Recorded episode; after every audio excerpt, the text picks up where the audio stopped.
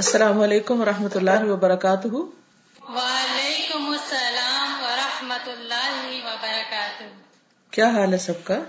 الحمد للہ نحمد ونسلی علی رسول کریم اما بعد فاعوذ باللہ من الشیطان الرجیم بسم اللہ الرحمن الرحیم۔ رب شرح لی صدری ویسر لی امری وحلل اقدتم من لسانی یفقہ قولی۔ کوئی بات آپ میں سے پچھلے ہفتے کے کام میں سے کچھ آپ بتانا چاہیں؟ جی استاذ الحمد للہ بہت اچھا رہا تھا کہ بیوہ کے متعلق اتنا پہلے علم نہیں تھا اور خاص طور پہ یتیم کی خدمت اور دل کو نرم کرنے کا طریقہ بیوہ کا نکاح وغیرہ یہ بہت سارے لوگوں کے معلومات میں اضافہ ہوا یہ سب چیزیں پڑھ کے اور ان شاء اللہ تعالیٰ اس سے عمل میں بھی تبدیلی آئے گی۔ ان شاء اللہ تعالیٰ کوئی ہوم ورک تو نہیں تھا؟ جی استاد تعزیت وغیرہ کے کارڈ دیے تھے ان لوگوں نے اور حدیث کورس جو ہے وہ عیادت کے لیے بھی گیا تھا نا؟ جی آپ میں سے حدیث کورس میں سے کوئی آ کے اپنا کچھ ایکسپیرینس شیئر کرنا چاہے گا کہ جو آپ نے ہاسپٹل میں جا کر کیا؟ السلام علیکم استاد وعلیکم السلام۔ جی استاد ہم گئے الحمد للہ بہت اچھا رہا۔ پہلے تو یہ نہیں ہم سوچ رہے تھے بہت سی رکاوٹیں ہوں گی اور یہ بھی تھا کہ مریض چونکہ بیماری کی وجہ سے چڑچڑا پن بھی ہوتا ہے اور یعنی کہ ان کی حالت ایسی نہیں ہوتی کہ وہ اچھا رسپانس دے سکیں، لیکن الحمد للہ الحمد للہ کہ ہمیں بہت اچھا رسپانس دیا اور بہت خوش ہوئے اور اس وجہ سے ہمیں ایک بات سمجھ آئی کہ بیمار جو ہوتے ہیں تو ان کو حوصلے کی ضرورت ہوتی ہے۔ اور ایک لڑکی کا میں آپ کو بتانا چاہوں گی کہ ینگ لڑکی سے ہم ملے تھے میری اور بھی ساتھی تھی دو، تو اس نے ہمیں یہ بتایا کہ میں بہت بور ہو رہی تھی یہاں پہ۔ تو آپ نے یہ جو آیت شفا کارڈ دیا ہے تو یہ میں پڑھوں گی تو میری بوریت بھی دور ہوگی بہت خوشی وہ۔ اور یہ بھی کہ یہ دین کا کام کرنے کے لیے بہترین موقع ہوتا ہے۔ اس وقت مریض جو ہوتے ہیں تو ہر بات ماننے کے لیے تیار ہوتے ہیں۔ ایک آنٹی تھی ان کو ہم نے بتایا کہ آپ یعنی شکوا نہیں کریں صبر کریں تو فوراً وہ راضی ہوگی پہلے ان کے رویے میں تھوڑا شکوا نظر آ رہا تھا۔ لیکن وہ فوراً راضی ہو گئی کہ نہیں، میں شکوا میرا کوئی نہیں، اللہ تعالیٰ سے میں خوش ہوں، اللہ تعالیٰ جس سال میں جائے رکھے۔ اور پھر ایک ینگ گرل تھی تو جب اس نے ہم سے پوچھا کہ آپ کہاں سے آئے تو ہم نے بتایا کہ میں سے آئے۔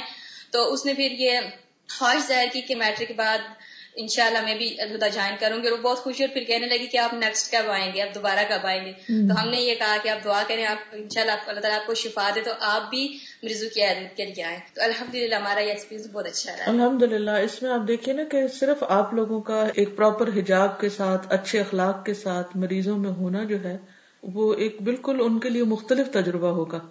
کیونکہ ایسے لوگ ان کو ہسپتالوں میں عام طور پہ نظر نہیں آتے۔ تو ایک تو اس چینج کی وجہ سے دوسرے آپ لوگوں کے اچھے اخلاق کی وجہ سے تو یہ عمل سے دین کی تبلیغ ہوتی ہے اس کی بات ہی کچھ اور ہے۔ تو الحمد للہ کہ آپ لوگوں نے ہمت کی اور اللہ تعالیٰ سب کو جزائے خیر دے جنہوں نے ارینجمنٹ کی اور آپ لوگ ایک نیا تجربہ خود بھی سیکھ کر آئے۔ اور مجھے امید ہے کہ آئندہ یہ سلسلہ جاری رہے گا۔ تو کوئی اور کچھ کہنا چاہتا ہے؟ کہیے۔ سازا ہم لوگ جس پیشنٹ کے پاس گئے تھے وہ ایک بزرگ خاتون تھی نا؟ بہت زیادہ پین ہو رہی تھی تو ہم نے انہیں بتایا کہ جب آپ کو تکلیف ہو تو آپ نے الحمد للہ بولنا ہے نا؟ تو نیکسٹ جب انہیں بہت زیادہ تکلیف ہوئی تو انہوں نے الحمد للہ بولا مجھے اتنی زیادہ خوشی ہوئی کہ انہوں نے فوراً اس بات پر عمل کر لیا نا۔ اس سے پتا چلتا ہے کہ لوگوں کو پتا نہیں ہوتا نا وہ تواسو بالحق و تواسو بصبر کتنا ضروری ہے۔ الحمد للہ گڈ السلام علیکم۔ وعلیکم السلام۔ ہم دو اسٹوڈینٹس گئے تھے آئی سی یو میں تو وہاں ایک پیشنٹ تھی ہماری تقریباً ایج کی۔ تو میں نے ان سے پوچھا آپ کو کتنا عرصہ ہو گیا؟ تو انہوں نے بتایا کہ فور منتھس تقریباً ہو گئے۔ ان کو سانس کی تکلیف تھی۔ ایک چیز جو دیکھی کہ وہ بہت بہت صابر تھی مطلب ان کے فیس سے بھی پتہ چل رہا تھا۔ تو پتہ نہیں کیوں میرے مائنڈ میں آیا کہ میں نے ان سے پوچھا آپ نماز پڑھتی ہیں؟ تو کہتی ہیں جی پڑھتی ہوں لیکن مطلب ان کو بات کرتے ہوئے بھی سانس پھول رہا تھا نا۔ تو کہتی ہیں کہ لیکن جب مجھ سے کھڑا نہیں ہوا جاتا تو میں نہیں پڑھ سکتی اور مجھے بہت دکھ ہوتا ہے۔ تو تب میں نے ان کو تیمم کا طریقہ بتایا۔ اور میں نے کہا میرے پاس تو بھی مٹی نہیں ہے، لیکن آپ نے اپنے بھائی سے آج مٹی ضرور منگوا دینی ہے اور جب آپ کو نہ پڑی جائے ایون کہ اگر آپ بیٹھ کے نہیں پڑھ سکتی تو آپ نے لیٹ کے پڑھنی ہے اور پھر ان کو تیمم دو تین دفعہ کروا کے بھی دکھایا تھا اور ان سے بھی کروایا تھا۔ نیکسٹ ٹائم کے لیے آپ لوگ مٹی کے چھوٹے چھوٹے تیمم کی پوٹلیاں یا چھوٹی ڈبیاں یا ایسی کوئی چیز بنا کے لے جائیں تاکہ ہر مریض کو دیں، چاہے وہ پہلے سے اس کے پاس ہو، لیکن اگر وہ کہ نہیں میرے پاس ہے تو آپ واپس رکھ لیں۔ لیکن اگر نہ ہو تو سب کو، کیونکہ کسی بھی مریض کے لیے اٹھ کے وضو کرنا اسپتال میں ایک جہاد سے کم نہیں اور اس وجہ سے بھی وہ نماز قزا کرتے رہتے ہیں۔ تو آپ لوگ یہاں سے پراپر تیمم کی مٹی اس کے کرنے کا صحیح طریقہ اور مریض کیسے نماز پڑھے پریکٹیکل ڈیمونسٹریشن سیکھ کے جائیں گے اور پھر وہ جا کے ہر مریض کو وہاں سکھائیں گے بھی۔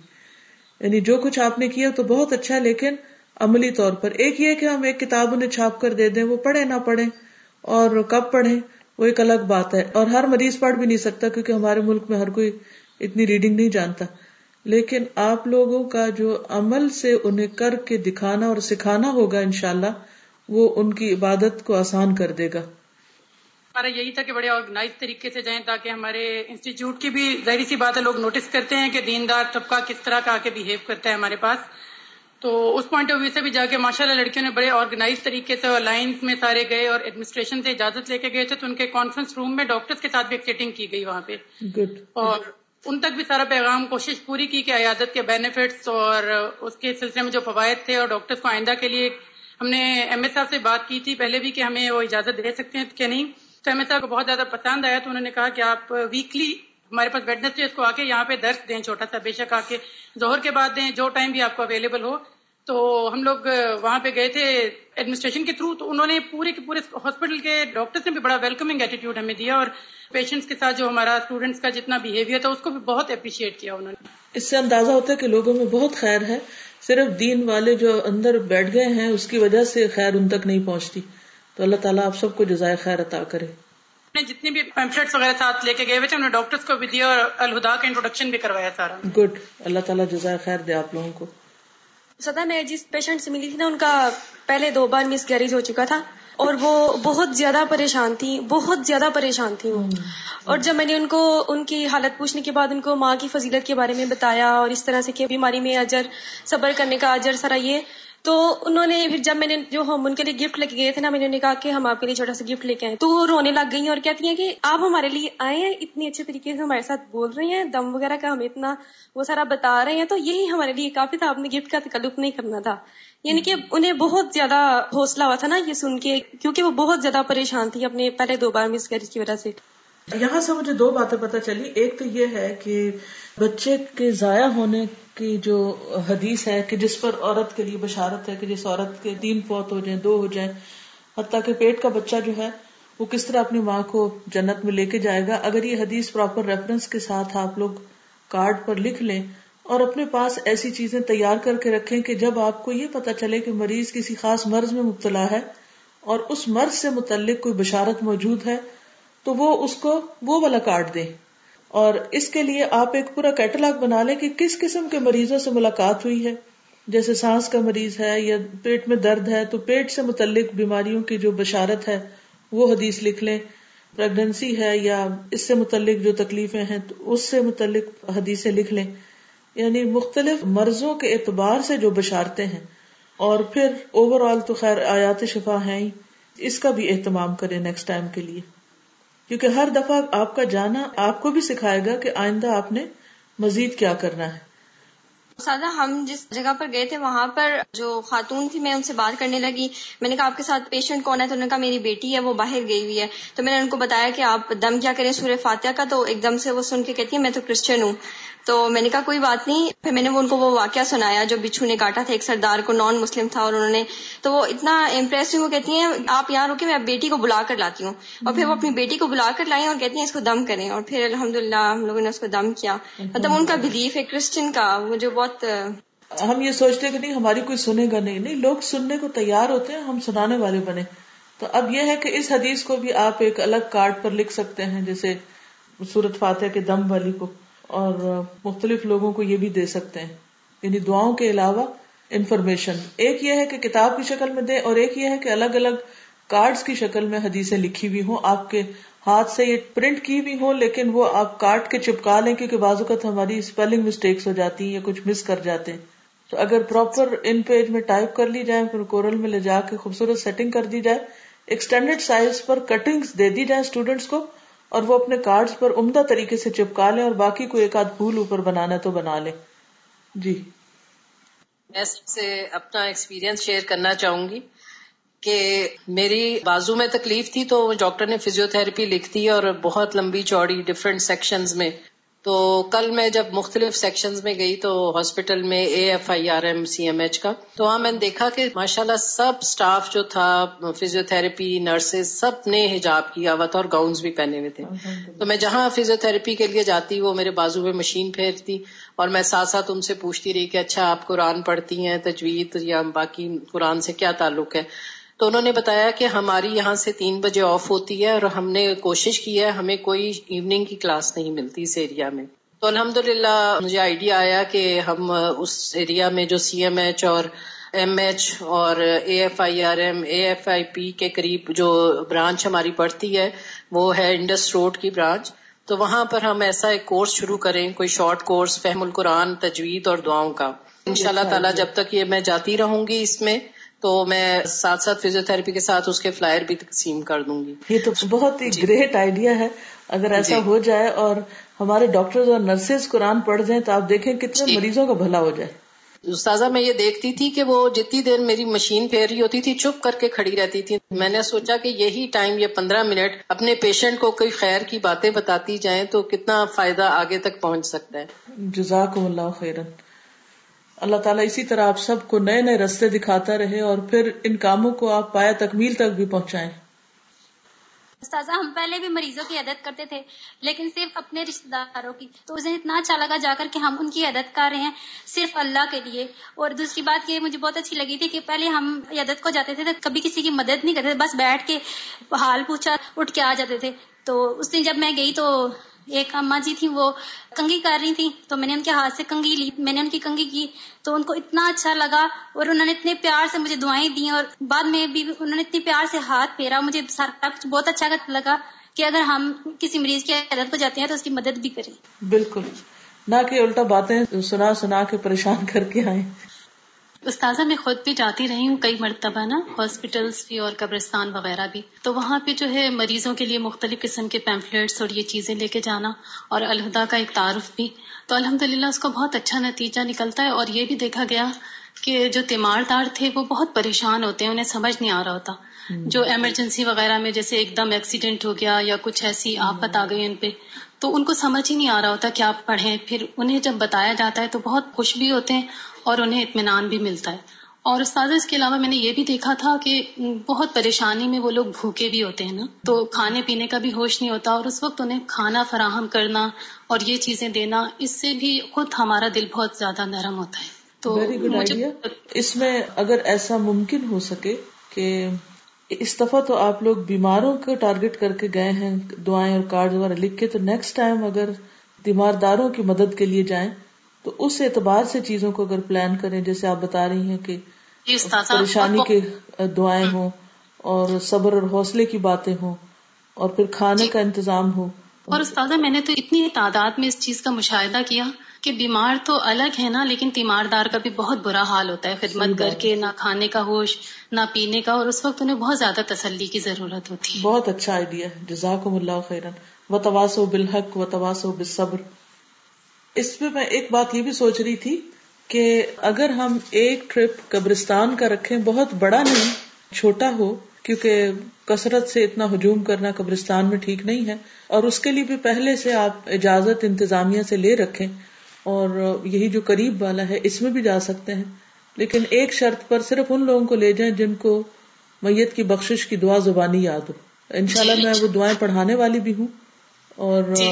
پھر اس کے بعد یہ ہے کہ اس کو پراپر پلان طریقے سے اور پھر وہاں تو ان کو آپ کوئی توحفہ نہیں دے سکتے کوئی بات نصیحت نہیں کر سکتے کچھ اور نہیں لیکن ان کو دعا ہی دے سکتے ہیں قبرستان جی۔ کا باری باری اگر ایک جیسے چھٹی کے وقت ہی ایک ایک ہفتے ایک ایک گروپ کے ساتھ آپ جا سکتے ہیں لیکن پہلے وہاں کی انتظامیہ سے یا سی ڈی اے یا کچھ اس طرح بات کرنی چاہیے اور پھر طالبات جو ہیں وہ پورے آداب انہیں پتا ہو کہ وہاں کرنا کیا ہے اور تاکہ آئندہ کبھی یہ لوگ کسی اور کے ساتھ جائیں تو ان کو آداب بتانے والے ہوں۔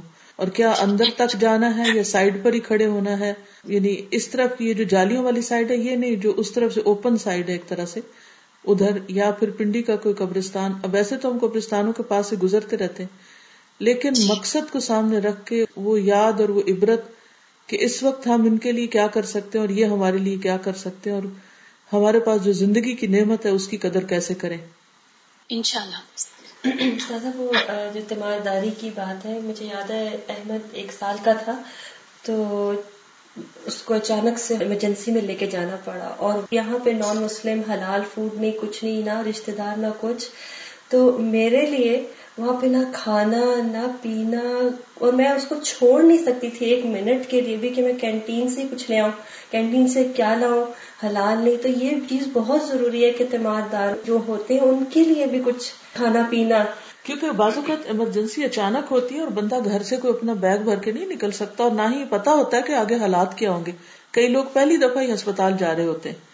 تو اس وقت واقعی انسان کے اوپر بہت مشکل ہوتی ہے اور اس میں وہ حدیثیں بھی یاد رکھیں کہ جس میں جو شخص کسی کی مشکل آسان کرے گا، اللہ تعالیٰ اس کی دنیا اور آخرت کی مشکلات میں سے کوئی مشکل آسان فرما دے گا۔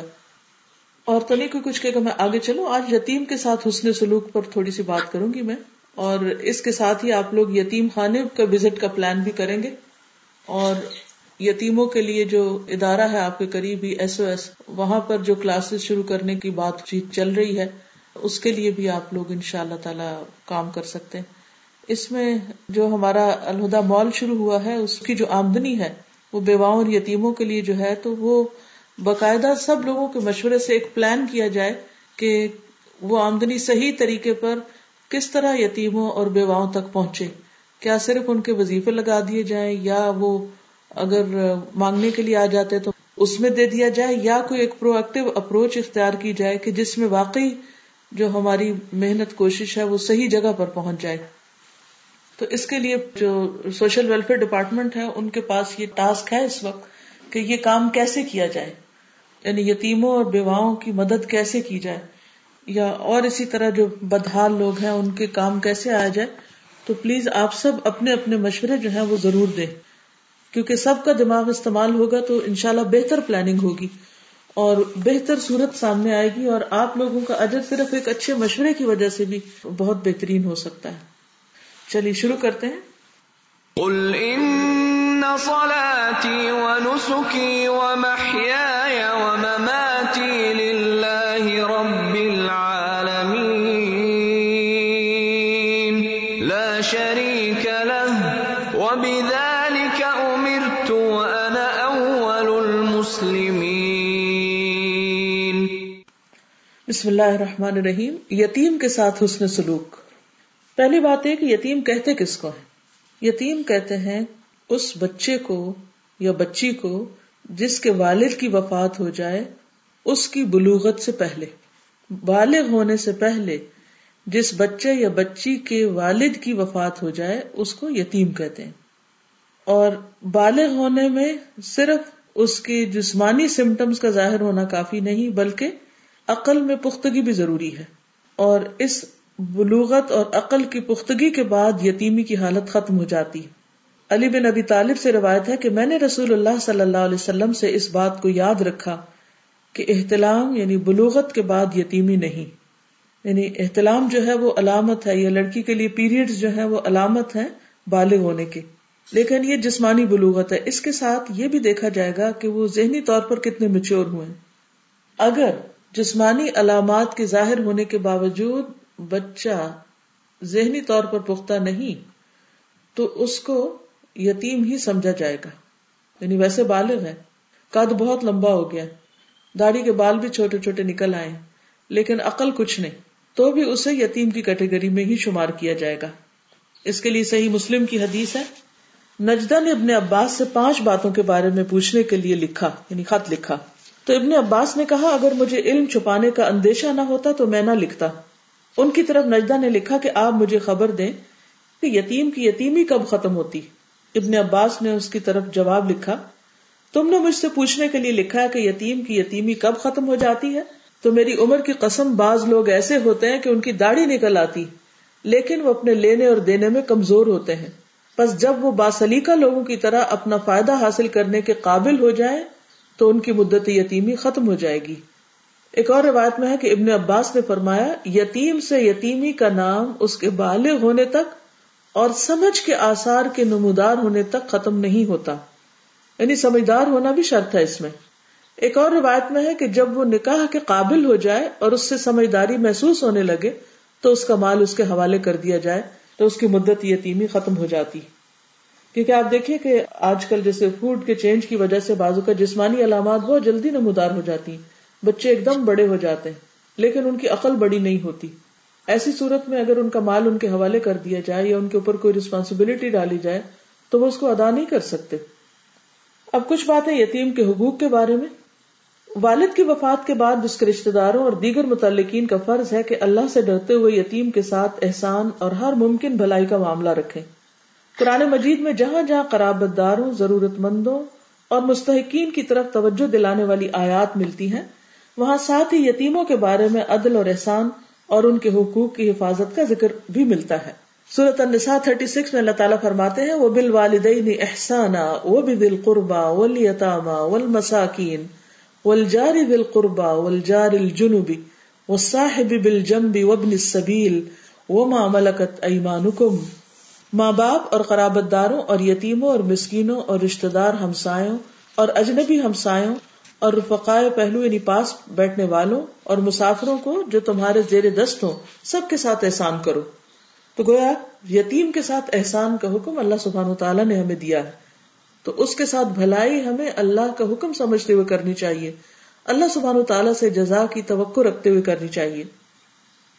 سورت البقرا ایٹی تھری میں اللہ تعالیٰ فرماتے ہیں وہ اد اخد نامی کا بنی اسرائیل اللہ تعبدون اللہ بال والدین احسانا و دل قربا ولیتاما والمساکین وقول للناس حسنا وعقیم الصلاة وآت الزکاة ثم تولیتم الا قلیلا منکم وانتم معرضون اور وہ وقت یاد کرو جب ہم نے بنی اسرائیل سے پختہ عہد لیا تھا کہ تم لوگ اللہ تعالیٰ کے علاوہ کسی کی عبادت نہ کرو گے اور والدین سے رشتے داروں، یتیموں اور مسکینوں سے اچھا برتاؤ کرو گے۔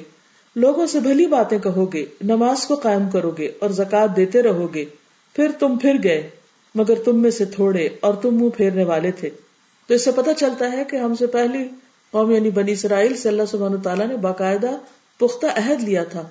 ان سے وعدہ لیا تھا کہ وہ یتیموں کے ساتھ اچھا سلوک کریں گے۔ اور اسی لیے آیت قرآن مجید میں موجود ہے تاکہ ہم بھی اس حکم کا خود کو پابند سمجھیں۔ پھر یہ بات بھی یاد رکھنی چاہیے کہ اللہ سبحان و تعالیٰ ان بچوں کی خود بھی نگہداشت فرماتا ہے۔ ویسے تو وہ سبھی کی فرماتا ہے، لیکن خاص طور پر ان کی ضروریات کا خیال رکھتا ہے، جن کے والدین نیک ہوتے ہیں۔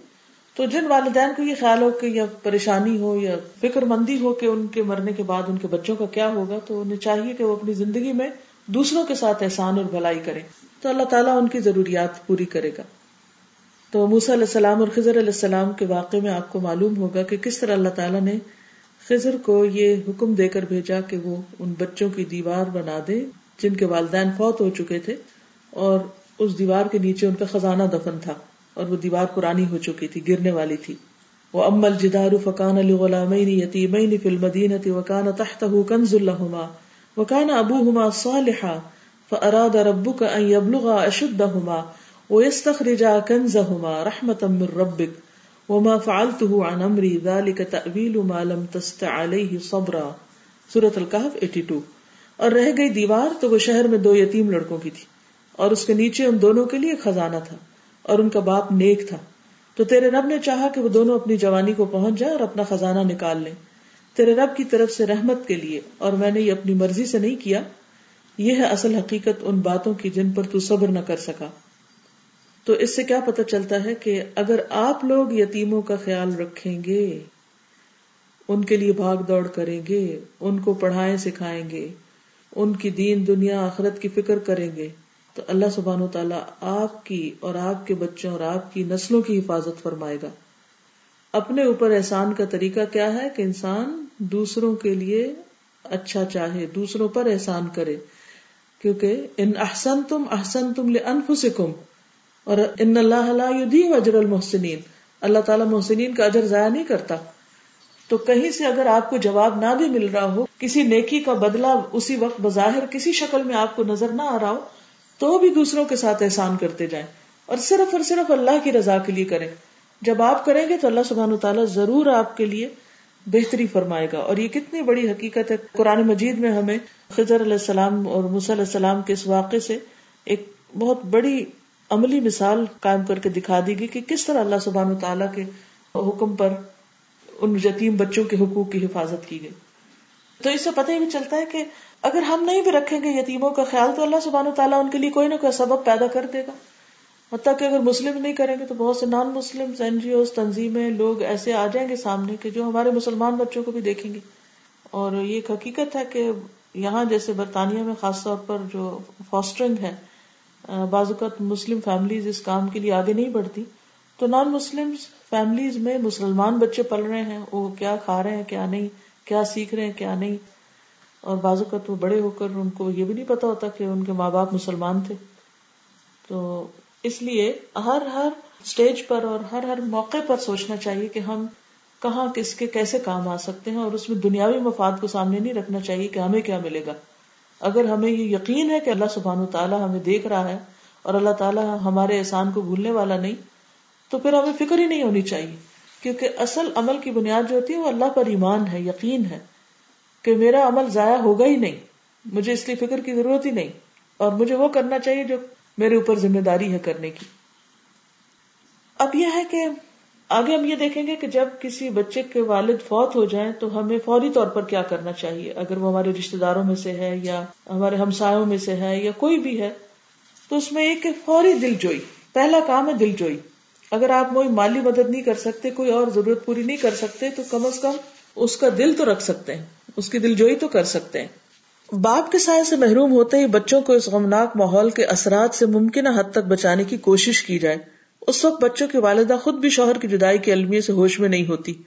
بچے اس موقع پر دوسروں کی ہمدردی اور توجہ کے مستحق ہوتے ہیں۔ ایسے موقع پر ان یتیموں کی ہر ممکن دل جوئی کی جائے تاکہ وہ اس صدمے سے شعوری کوشش کے ساتھ جلد نکل سکیں۔ اللہ سبحان تعالیٰ یتیموں کے بارے میں انسان کو یہی سوچ دے کر ہوش دلاتے ہیں۔ ولیخش الذین لو ترکوا من خلفهم ذریتا ضعافا خافوا علیہم فلیتقوا اللہ ولیقولوا قولا سدیدا سورت النساء نائن۔ اور چاہیے کہ وہ لوگ ڈرے جو اپنے پیچھے اگر کمزور اولاد چھوڑتے تو ان کے متعلق کس طرح ڈرتے؟ یعنی انسان دوسرے کے بچے کو دیکھ کر اپنے بچے کو یاد رکھ لے کہ اگر میں فوت ہو جاؤں تو میرے بچوں کا کیا ہوگا؟ جو میں اپنے لیے چاہوں گا وہ اس وقت مجھے دوسرے کے بچے کے لیے چاہنا چاہیے۔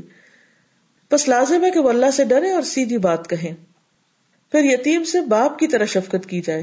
یعنی جس طرح ایک باپ اپنے بچوں کے لیے شفیق اور مہربان ہوتا ہے، بس یہ کرائٹیریا رکھا جائے، کیونکہ بعض اوقات ہم اسپائل کرنا شروع کر دیتے ہیں خیال رکھنے کے نام سے یا یتیم سمجھ کر، تو وہ بھی ٹھیک نہیں ہوتا۔ اس میں اعتدال ضروری ہے۔ ہر وہ کام کیا جائے کہ جس سے صرف اس کا صدمہ ہی نہیں بلانا بلکہ اس کی خیر خائی اور بھلائی ہو۔ جس طرح اپنے بچوں کو آپ سکھاتے بھی ہیں، لاڈ پیار بھی کرتے ہیں بازو کو ڈانٹ ڈپٹ بھی کر لیتے ہیں اور ان کو سیدھا رکھنے کی کوشش کرتے ہیں ہر لحاظ سے۔ تو اسی طرح کا معاملہ یتیم کے ساتھ بھی کرنا چاہیے۔ بس ظلم و ستم نہ ہو۔ داؤد کہتے ہیں کہ یتیم کے لیے رحم دل باپ کی طرح بن جاؤ۔ یتیم کے لیے رحم دل باپ کی طرح بن جاؤ۔ اور یہ جان لو کہ جیسا بو گے ویسا ہی کاٹو گے جیسا تم دوسروں کے ساتھ کرو گے ویسا ہی تمہارے ساتھ ہوگا۔ پھر یہ کہ یتیم کے سر پہ ہاتھ پھیرنا چاہیے، دعا دینی چاہیے۔ اگر کہیں بھی انٹریکشن ہو، اب آج جا کے اور ویکینڈ بھی ہے، گھر پر دیکھیں، آس پاس دیکھیں کہ کوئی ایسا یتیم بچہ ہے جو آپ کی توجہ اور مدد اور محبت کا مستحق ہو تو خاص طور پر اس کے سر پہ ہاتھ پھیرے کیونکہ اس کا بڑا اجر ہے۔ عبداللہ بن جعفر کہتے ہیں، کاش تم نے اس وقت مجھے اور عباس کے دو بیٹوں قسم اور عبید اللہ کو دیکھا ہوتا، جبکہ ہم بچے آپس میں کھیل رہے تھے، کہ نبی صلی اللہ علیہ وسلم کا اپنی سواری پر وہاں سے گزر ہوا۔ نبی صلی اللہ علیہ وسلم نے فرمایا، اس بچے کو اٹھا کر مجھے پکڑاؤ، اور اٹھا کر مجھے اپنے آگے بٹھا لیا۔ یعنی جعفر جب شہید ہوئے تھے نا، تو ان کے یتیم بچے کی بات ہو رہی ہے، وہ خود روایت کر رہے ہیں۔ پھر قسم کو پکڑانے کے لیے کہا اور انہیں اپنے پیچھے بٹھا لیا۔ پھر نبی صلی اللہ علیہ وسلم نے تین مرتبہ میرے سر پر ہاتھ پھیرا اور فرمایا، اے اللہ، جعفر کے اہل خانہ کے معاملے میں تو ان کا خلیفہ ہو جا، تو ان کا جانشین بن، تو ان کی ضروریات کا خیال رکھ۔ تو آپ دیکھیے کہ وہ بچے تھے، یتیم تھے، لیکن نبی صلی اللہ علیہ وسلم کی شفقت اور محبت کو نہیں بھولے۔ تو کس طرح آپ نے شفقت اور مہربانی اور محبت کرنی ہے؟ چھوٹے بچوں کے ساتھ کہ گود میں اٹھا لیں یا اپنے پاس بٹھا لیں۔ اور ایک دفعہ نہیں، تین دفعہ ہاتھ پھیرے اور ان کو دعا دیں۔ بعض اوقات ہم جب ینگ ہوتے ہیں تو یوں لگتا ہے جیسے دعا دینا تو بوڑھوں کا ہی کام ہوتا ہے، تو ہمارے منہ سے کوئی الفاظ نہیں نکلتے۔ تو دعا دینا بھی سیکھیں، دعا کے لیے اچھے الفاظ بھی سوچیں کہ آپ کسی بچے کو کیا دعا دے سکتے ہیں۔ اور پھر یہ کہ یہ کام صرف مردوں کا نہیں کہ وہ یتیم بچوں کے اوپر مہربانی کرے، بلکہ عورتوں کا بھی ہے۔ خاص طور پر قریش کی عورتوں کی بہت تعریف اسی بنا پر کی گئی ہے۔ صحیح مسلم کی روایت ہے، ابو حرارہ رضی اللہ عنہ سے کہ رسول اللہ صلی اللہ علیہ وسلم نے فرمایا، بہترین عورتیں اونٹوں پر سوار ہونے والی ہیں۔ یعنی کہ جو اونٹوں کی سواری کرتی ہیں، وہ قریش کی نیک عورتیں ہیں، جو اپنی پرورش میں موجود چھوٹے یتیم بچوں پر سب سے زیادہ مہربان ہیں۔ یعنی نبی صلی اللہ علیہ وسلم نے قریش کی ان عورتوں کی جو اونٹ پر سواری بھی جانتی ہیں اور اس کے ساتھ ساتھ بچوں پر بہت شفیق ہیں۔ اور اپنے خامدوں کے مال کی زیادہ حفاظت کرنے والی ہیں۔ یعنی اپنے شوہر کے ساتھ سنسیئر ہیں۔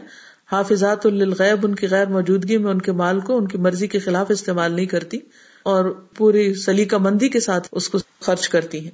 تو اس حدیث سے بھی ایک عورت کی جو خاص خوبیاں ہیں یا پسندیدہ خوبیاں ہیں نبی صلی اللہ علیہ وسلم کی نظر میں، وہ بیان کی گئی ہیں۔ اور اس میں خصوصی طور پر یتیم بچوں کے ساتھ مہربانی اور مال کی حفاظت۔ پھر یتیم پر رحم نہ کرنے والے پر رحم نہیں کیا جائے گا۔ جریر رضی اللہ عنہ سے مروی ہے کہ رسول اللہ صلی اللہ علیہ وسلم نے فرمایا، جو رحم نہیں کرتا اس پر رحم نہیں کیا جاتا۔ نبی صلی اللہ علیہ وسلم خود پیدائشی یتیم تھے اور یتیموں کی محرومیوں کو بخوبی سمجھتے تھے۔ اسی لیے یتیموں کے ساتھ خود بھی زندگی بھر حد درجہ شفقت اور رحمت فرماتے رہے اور دوسروں کو بھی اس کی خصوصی تلقین کرتے رہے۔ یعنی جو شخص خود اس تجربے سے گزرتا ہے وہ دوسروں کے درد کو بھی بہت اچھی طرح سمجھ سکتا ہے۔ رسول اللہ صلی اللہ علیہ وسلم نے فرمایا، میرے لیے زوافا اور کمزور لوگوں کو تلاش کرو۔ تم لوگ اپنے کمزور لوگوں ہی کے ذریعے رزق دیے جاتے ہو اور مدد کیے جاتے ہو۔ یعنی عام طور پر ہمارا رجحان یا ہمارا دھیان ان لوگوں کی طرف ہوتا ہے جو ہمارے سے زیادہ اسٹرانگ ہوتے ہیں کسی بھی چیز میں۔ لیکن ایک بندے کی خوبی سے پتہ چلتی ہے کہ وہ اپنے سے کمزور اور اپنے سے چھوٹے لوگوں کے ساتھ کس طرح کا معاملہ کرتا ہے اور ان کا کتنا خیر خواہ ہوتا ہے۔ تو اس میں آپ دیکھیے کہ نبی صلی اللہ علیہ وسلم کمزوروں، مسکینوں، یتیموں سے محبت کرتے تھے اور ان کو باقاعدہ تلاش کرتے تھے کہ وہ کہاں ہے یعنی بعض اوقات ایسا ہوتا ہے نا کہ ایسے کمزور لوگ خود مدد کے لیے آپ کے پاس آ جاتے ہیں اور بعض اوقات آپ کہتے ہیں کہ ہمیں پتہ ہی نہیں کہاں ہے مسکین، کہاں یتیم، کہاں جائیں، کیسے خیال کریں، تو خود ڈھونڈے تلاش کریں۔ گھر جائیں اور اپنے والدین سے پوچھے کہ ہمارے خاندان میں کون کون یتیم ہے۔ اسی طرح اپنے نیبرز میں دیکھیں کہ کون یتیم بچے ہیں۔ اسی طرح جو یتیموں کے جو آرفنیجز ہیں، ان کو ہماری کس مدد کی ضرورت ہے؟ بعض اوقات ہمیں اللہ تعالیٰ علم دیتا ہے تو ہم ایسی جگہوں پر تو پڑھانا چاہتے ہیں کہ جو بہت پرسٹیجیس انسٹیٹیوٹس ہیں، یا وہاں دنیاوی اعتبار سے ہماری بہت اچھی سیلری وغیرہ ہو سکتی۔ لیکن ان جگہوں پر نہیں پڑھائیں گے کہ جو غریبوں یا کمزوروں کے ہیں یا وہ ہمیں کچھ دے نہیں سکتے یا وہاں سے ہمیں کوئی مادی فائدہ نہیں ہو سکتا۔ اگر اللہ نے آپ کو دو وقت کی روٹی دے رکھی ہے اور آپ کے پاس ضروریات زندگی کا سامان ہے، تو آپ فری آف کاسٹ ایسی جگہوں پر جا کر ایک مشنری جذبے کے ساتھ ایسے بچوں کو پڑھائیں کہ جن کے والدین ان کو نہیں پڑھا سکتے اور ان کو بھی خوب قابل بنائیں۔ تو پھر آپ دیکھیے کہ آپ کی اپنی زندگی میں کتنا سکون اور کتنی راحتیں اور کتنی آسانیاں اللہ تعالیٰ پیدا فرما دے گا۔ یہ اللہ کا وعدہ ہے۔ اس وعدے پر یقین رکھے لیکن پہلے اللہ تعالیٰ آپ کو آزمائے گا کہ آپ کیا قربانی کرتے ہیں۔ تو اب یہ آپ لوگوں کا کام ہے کہ آپ تلاش کریں گے کہ یتیم ہے کہاں اور ان کے لیے میں کیا کر سکتی ہوں۔ ہفتے میں ایک دن، ایک گھنٹے کے لیے وقت نکال لیں۔ مہینے میں ایک دن نکال لیں۔ کچھ عرصہ ایسی جگہ پر جا کر کام کر لیں۔ یعنی کوئی بھی طریقہ سوچیں کہ آپ کیا کر سکتے ہیں، بجائے اس کے کہ گھر جا کے فارغ بیٹھ کے حدیث کو سب کر لیا اور اب کوئی جاب ملے گی تو کریں گے یا شادی ہوگی تو ہلیں گے۔ اور اس میں بھی جب اللہ نعمت دیتا ہے تو میجورٹی کا حال میں نہیں دیکھا کہ پھر وہ دنیا کی خوشیوں میں محب ہو جاتا ہے، اللہ تو بھول ہی جاتا ہے۔ تو اس میں اپنی زندگی کو ضائع نہیں کرنا، ہمیں کسی پر بھی احسان سے زیادہ اپنے آپ پر احسان کرنے کی ضرورت ہے۔ اس لیے اگر ہم واقعی اپنے آپ کو نبی صلی اللہ علیہ وسلم کی امت میں سے سمجھتے ہیں تو پھر اپنے احوال پر بھی غور کریں کہ ہمارا طرز عمل کیا ہے، ہم کر کیا رہے اگر اپنی تھنگس ٹو ڈو کی لسٹ بنا لیں تو اس میں کسی بیوہ کے ساتھ حسن سلوک کیا طریقہ ہو سکتا ہے؟ آپ اپنے لیے سوچیں، یتیم کے ساتھ کیا ہو سکتا ہے؟ قبرستان والوں کے ساتھ کیا ہو سکتا ہے؟ اور اسی طرح دیگر معاشرے کے جو مستحق طبقات ہیں، ان کے لیے ہم کیا کر سکتے ہیں؟ مالی مدد کر سکتے ہیں، یا وقت دے سکتے ہیں، یا علم دے سکتے ہیں، یا ان کی دل جوئی کر سکتے ہیں۔ اور ان کی کچھ ضروریات پوری کر سکتے ہیں۔ تو یہ آپ سب آپ خود اپنے طور پر غور و فکر کریں۔ ہر وقت اس انتظار میں نہ رہے کہ لوگ آپ کو کوئی گائیڈ کریں، کہاں جائیں، کیا کریں، کیسے کریں۔ ہر کوئی اپنے اپنے طریقے پر سوچے، پھر ان شاء اللہ اگلی کلاس میں آپ مجھ سے شیئر کریں کہ کیا دیکھا آپ نے اور کیا سوچا اور کیا کرنا ہے اور کیسے کرنا ہے۔ پھر اس میں ہم یہ دیکھ رہے تھے کہ نبی صلی اللہ علیہ وسلم کس طرح یتیموں کا خیال رکھتے تھے۔ ایک روایت میں آتا ہے کہ سیدنا جعفر کی شہادت کے بعد نبی صلی اللہ علیہ وسلم آل جعفر کے پاس تشریف لائے۔ تو فرمایا، آج کے بعد میرے بھائی کو نہ رونا اور میرے دونوں بتیجوں کو بلاؤ۔ عبداللہ بن جعفر بیان کرتے ہیں کہ جب ہم آپ کی خدمت میں حاضر کیے گئے، ہم اس وقت چوزوں کی طرح تھے یعنی بالکل چھوٹے چھوٹے تھے، کمزور سے۔ آپ نے فرمایا، حجام کو بلاؤ۔ حجام نے آ کر ہمارے سر مونڈ دیے یعنی بچوں کی ظاہری حالت درست کی گئی۔ پھر آپ فرمانے لگے محمد تو بالکل ہمارے چچا ابو طالب کا ہم شکل ہے اور عبداللہ شکل اور اخلاق میں مجھ سے ملتا ہے۔ پھر میرا ہاتھ بلند کر کے دعا فرمائی، اے اللہ، جعفر کے اہل خانہ کے معاملے میں تو ان کا خلیفہ بن جا۔ عبداللہ کے ہاتھ کی کمائی میں برکت ڈال دے۔ یعنی باقاعدہ ایک اسپیسیفک قسم کی دعائیں مانگی عبداللہ کے ہاتھ کی کمائی میں برکت ڈال دے۔ اور یہ دعا تین بار دہرائی۔ پھر آپ صلی اللہ علیہ وسلم میری والدہ سے فرمانے لگے، تمہیں ان کی تنگ دستی کا فکر ہے؟ میں خود دنیا اور آخرت میں ان کا سرپرست ہوں۔ یعنی چونکہ وہ آپ کے رشتے دار بھی تھے اور آپ کے قریبی بھی تھے، تو کس طرح آپ نے ہر لحاظ سے ان کو اپنی مدد کا یقین دلایا؟ یہ ساری گفتگو قابل غور ہے۔ سب سے پہلے آپ دیکھیے اس حدیث کو، اس کے اوپر غور و فکر کیجیے۔ آج کے بعد میرے بھائی کو نہ رونا یعنی کہ ان کے غم میں ہلکان نہ رہنا۔ اور ویسے بھی وہ شہید ہوئے تھے اور ایک بہت دور دراز علاقے میں شہید ہوئے تھے۔ دوسرا، آپ نے کیا کیا؟ کہ ان کے بچوں کو بلایا۔ پھر وہ بچے لائے گئے۔ تو سب سے پہلے ان کا حال درست کیا، ان کے بال بنوائے۔ تو اس سے ہمیں کیا پتا چلتا ہے؟ کہ عملی مدد۔ جیسے ہاسپٹل میں جا کر آپ نے بوڑھی خاتون کی کنگھی کی اور ان کی لوگوں کی واقعی عملی طور پر مدد کی، کسی کو دبا دیا، کسی کے سر پہ ہاتھ پھیرا، کسی کا ہاتھ پکڑا، وغیرہ وغیرہ۔ تو یہاں پر آپ دیکھیں کہ نبی صلی اللہ علیہ وسلم نے ان کو بلایا اور سب سے پہلے ان کا ظاہری حال درست کیا۔ کیونکہ ماں جو ہوتی ہے وہ غم میں ہوتی وہ اپنے بچوں کو دیکھ نہیں پاتی۔ پھر دوسری بات یہ کہ آپ نے یہ نہیں کہا، مجھے بہت افسوس ہے، تمہارا باپ اتنی دور شہید ہو گیا، اب کیا بنے گا تمہارا؟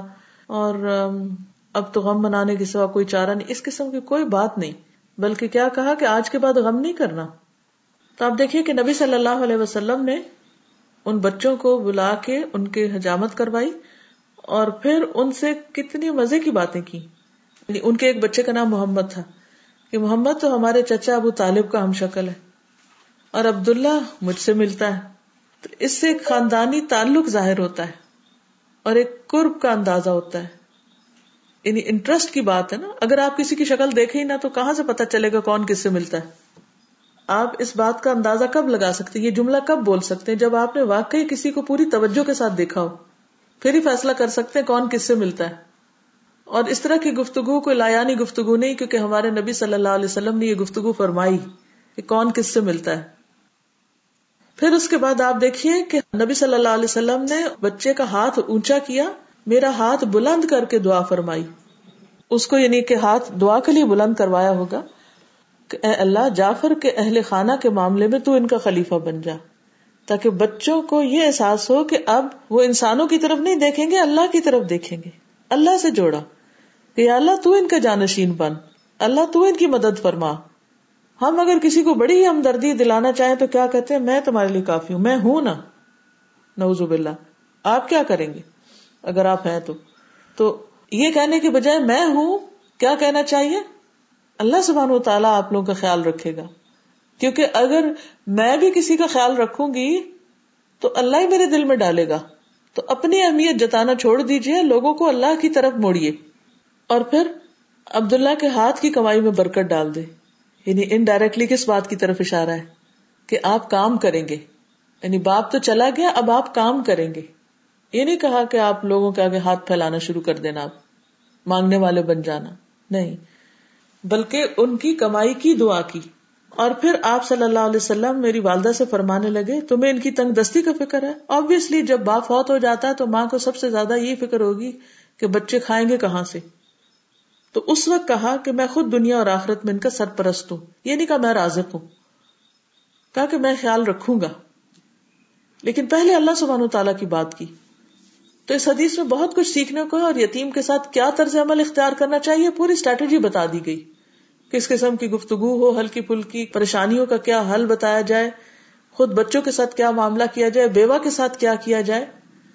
تو اس سے اندازہ لگائی کہ ہمارے لیے حدیث کو پڑھنا کتنا ضروری اور یہ سب باتیں سیکھنا کتنا ضروری، ورنہ ہم اپنے طریقوں پہ چلنے لگتے ہیں اور بعض اوقات بڑی بڑی غلطیاں کرتے ہیں اور جاتے ہیں کسی کی مدد کرنے کے لیے اور الٹا ان کو اپسٹ کر کے واپس آتے ہیں۔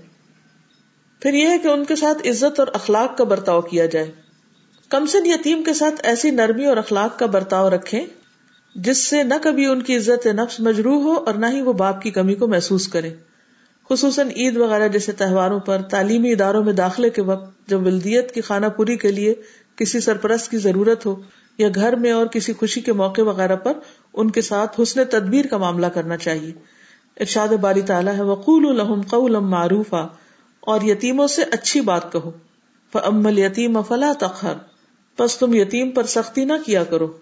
وہ اما ادام ابتلا فقدر علیہ رزق فیقول ربی احان کل بلا تکریمون الیتیم اور جب وہ اللہ اس انسان کو آزماتا ہے اور اس کی روزی تنگ کر دیتا ہے تو انسان کہنے لگتا ہے، میرے رب نے میری احانت کی۔ ہرگز نہیں، بلکہ تم لوگ یتیموں کی عزت نہیں کرتے ہو۔ اللہ سبحان تعالیٰ جاہلیت کی سوسائٹی کی طرف اشارہ کر کے فرماتے ہیں کہ تم لوگ کمزور طبقات کی عزت نہیں کرتے۔ اور آج ہمارے معاشرے میں بھی آپ دیکھیں کہ عزت صرف مال والوں کی ہوتی ہے یا کسی اور اسٹیٹس والوں کی، عموماً کمزور طبقات کا خیال نہیں رکھا جاتا۔ تو ہم سب نے اپنا طرز عمل تبدیل کرنا ہے۔ کہ جو ہم سے چھوٹا ہو، کمزور ہو، ہمارے سے مال میں رسک میں، کسی بھی چیز میں، اس کی طرف اور زیادہ توجہ اور اس سے اور زیادہ محبت۔ کیونکہ یہ محبت اللہ کے لیے ہوگی، کسی مال وغیرہ کی وجہ سے نہیں ہوگی، یا کسی اسٹیٹس کی وجہ سے نہیں ہوگی۔ اور اس کا بہترین بدلہ پھر اللہ سبحان تعالیٰ ہی آپ کو دیں گے۔ رسول اللہ صلی اللہ علیہ وسلم بھی یتیم کے ساتھ حسن سلوک اور اس کے حقوق کی حفاظت کرنے کی بارہا تاکید فرماتے۔ رسول اللہ صلی اللہ علیہ وسلم نے فرمایا، میں دو ضعیفوں کا حق مارنا حرام کرتا ہوں۔ یتیم کا اور عورت کا۔ یعنی اگر کوئی یتیم کے ساتھ زیادتی کرے گا تو ایک حرام کام کرے گا اور عورت کے ساتھ زیادتی بھی حرام کاموں میں سے ہے۔ پھر اسی طرح یہ ہے کہ ایک آدمی نے رسول اللہ صلی اللہ علیہ وسلم سے اپنی سخت دلی کی شکایت کی کہ میرا دل بہت سخت ہے۔ تو آپ نے فرمایا کہ اگر تم دل نرم کرنا چاہتے تو مسکین کو کھانا کھلاؤ اور یتیم کے سر پہ ہاتھ پھیرو۔ تو ہم میں سے بھی بعض لوگوں کو یہ مرض لاحق ہوتا ہے کہ دل سخت ہے تو اس کے لیے پھر یہ کام کرنے کی ضرورت ہے۔ اور پھر یتیم سے صرف یہ نہیں کہ ان کو کھانا کھلا دیا جائے، بلکہ ان سے الفت اور محبت کا مظاہرہ کیا جائے۔ ابو دردا کہتے ہیں کہ تم یتیم کو خود سے قریب کرو، اس سے لپٹو اور اس کے سر پر ہاتھ پھیرو یعنی اسے گلے لگاؤ، اس کے ساتھ یعنی شفقت کا مظاہرہ کرو، اس کو اپنے کھانے میں سے کھلاؤ یعنی خود اپنی پلیٹ میں سے یا اپنے جو بھی کھا رہے ہیں اس میں سے۔ اس سے تمہارا دل نرم ہوگا اور تم اپنی حاجت کو پالو گے یعنی تمہارے دنیا کے مسائل بھی حل ہوں گے۔ کہ بعض اوقات ہم سوچتے نا کہ ہماری روزی میں برکت نہیں یا ہمارے مشکلات آسان نہیں ہو رہی، تو ان کی آسانی کا بھی طریقہ یہ بتایا گیا کہ ایسے طبقات کے لیے آسانی کرو، ان کی دل جوئی کرو، تو اللہ تعالیٰ تمہارے لیے آسانیاں پیدا کر دے گا۔ رسول اللہ صلی اللہ علیہ وسلم نے فرمایا، بے شک اللہ تعالیٰ نرمی کرنے والا ہے، نرمی کو پسند فرماتا ہے، اور نرمی پہ جو کچھ عطا فرماتا ہے وہ سختی پہ نہیں دیتا، اور نہ اس کے علاوہ کسی چیز پر عطا فرماتا ہے۔ تو اس سے اندازہ ہوتا ہے کہ یتیم کے ساتھ اچھا سلوک کرنا اور اس سے اخلاق کے ساتھ پیش آنا کتنا پسندیدہ اور اصل اخلاق ہے بھی یہی کہ جو کمزور طبقات ہیں، ان کے ساتھ اچھا برتاؤ کیا جائے۔ کیونکہ جو لوگ پہلے سے ہی بہت کچھ رکھتے ہیں، ان کے ساتھ اچھا تو آپ کسی مطلب کی وجہ سے بھی کر سکتے ہیں۔ پھر یتیم پہ ظلم نہیں کرنا چاہیے۔ نبی صلی اللہ علیہ وسلم نے فرمایا، مظلوم کی بد دعا سے بچو، کیونکہ مظلوم کی بد دعا قبول ہوتی ہے۔ نبی صلی اللہ علیہ وسلم نے فرمایا، مظلوم کی بد دعا سے ڈرتے رہنا کہ اس کے اور اللہ تعالیٰ کے درمیان کوئی پردہ نہیں ہوتا، کوئی فاصلہ نہیں ہوتا۔ اب دیکھیے کہ اللہ سبحان تعالیٰ عرش پر مستوی ہے یہاں سے عرش کا فاصلہ کتنا ہے؟ یعنی ہمارا تصور میں بھی نہیں آ سکتا۔ لیکن مظلوم کی جو بد دعا ہے، وہ کچھ بھی دیر نہیں لگاتی اور عرش پہ پہنچ جاتی۔ نہیں اتنی تیز رفتار ہوتی ہے۔ سوچیے ذرا، فوراً پہنچ جاتی۔ اور یہ ایک حقیقت ہے کہ بعض اوقات مظلوم کی بد دعائیں جو ہیں یا آہیں جو ہیں وہ انسان کی ہر چیز کے خاتمے کا سبب بن جاتی تو اس لیے کبھی بھی کسی پر انسان ظلم نہ کرے۔ کیونکہ ظلم جو ہے وہ قیامت کے دن کے اندھیروں میں سے اندھیرا ہوگا اور ویسے بھی انسان کی دنیا میں بھی مصیبت کا باعث ہوگا۔ تو ہر ایک کو اس کا حق دینا چاہیے۔ تو ایک اسائنمنٹ ہے سب کے لیے یتیموں کا خیال رکھنے کے عملی طریقے۔ ٹھیک ہے؟ اوکے۔ جزاکم اللہ خیرن۔ سبحانك اللهم وبحمدك اشهد ان لا اله الا انت استغفرك واتوب اليك السلام علیکم و رحمۃ اللہ وبرکاتہ۔ وعلیکم السلام